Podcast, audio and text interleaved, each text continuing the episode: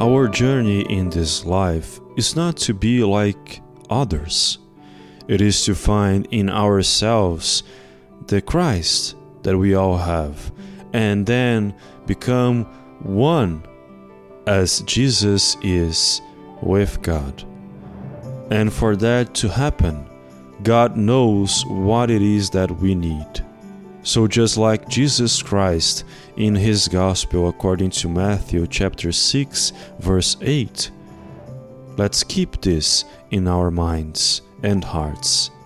Do not be like them, for your Father knows what things you have need of before you ask Him.